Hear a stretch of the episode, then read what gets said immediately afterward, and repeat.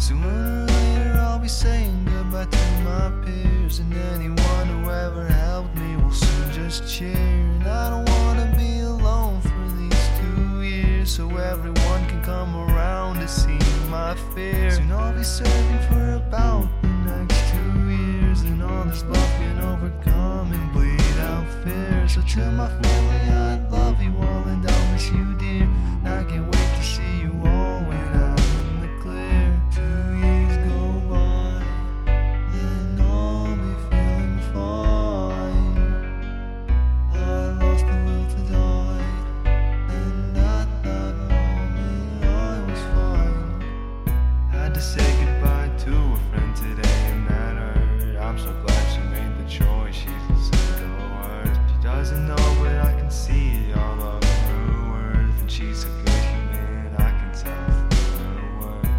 be serving for about the next two years And all this overcome. And bleed out my